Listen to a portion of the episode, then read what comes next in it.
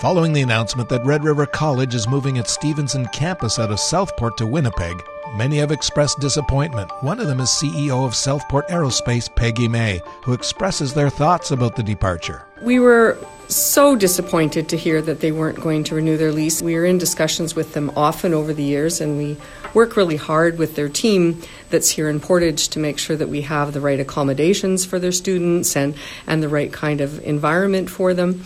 And, you know, we, we've invested a fair bit in, in our accommodations building. May notes they offer accommodations at a very low rate for students, which likely can't be easily found in Winnipeg. She explains more importantly, RRC has stressed financial implications as a major driver. She notes Southport is aware that the province has been paying the rent on that hangar since they've joined Portage campus. May adds this will hurt our local economy, and they're making efforts to see if this can be changed. Learn more at Portage Online. Tis the season, and Stride Credit Union has been in the giving spirit recently with yet another financial boost to Central Plains Cancer Services in Portage. Manager of Marketing and Communications, Nancy Funk, says it was for a much needed cause. We made a donation of $2,000 to Central Plains Cancer Services for their transportation program. The Central Plains Cancer Services was an easy choice when it came to allocating donation dollars.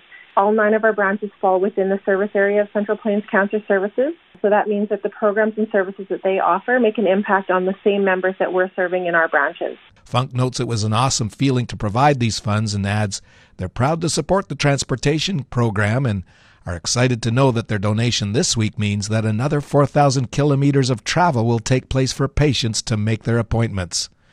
The Portage Legion branch number 65 is holding its annual general meeting on December 14th after having canceled all elections and similar meetings last year.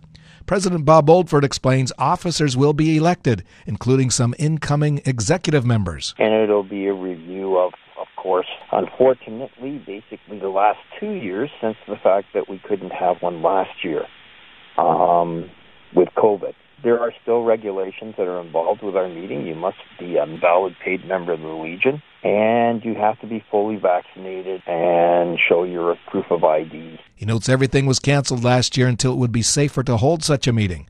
Oldford adds they're electing their first vice president, secretary treasurer, and some members to the board. He notes if you'd like to get involved, they'll more than welcome volunteers. You just need to contact Oldford or another Legion member, and they'll take your name, number, and learn where your interests may lie and work from there. If you see news happening, share it with us instantly. Download the Portage Live app to your smartphone today. And in sports, defenseman Brandon McCartney has been named the Manitoba Liquor and Lotteries Player of the Month for the Portage Terriers for the month of November. McCartney had one goal and three assists during the month and leads the defense in points with a total of 11, one goal and 10 assists. I thought I played pretty well in general. Our team had a really good November. We kind of started off a little slow, but as the month went on, we kind of got kicking there, and we've just come together lately, done really well as a team. And for myself, it makes it really easy when everyone else around you is playing just as well.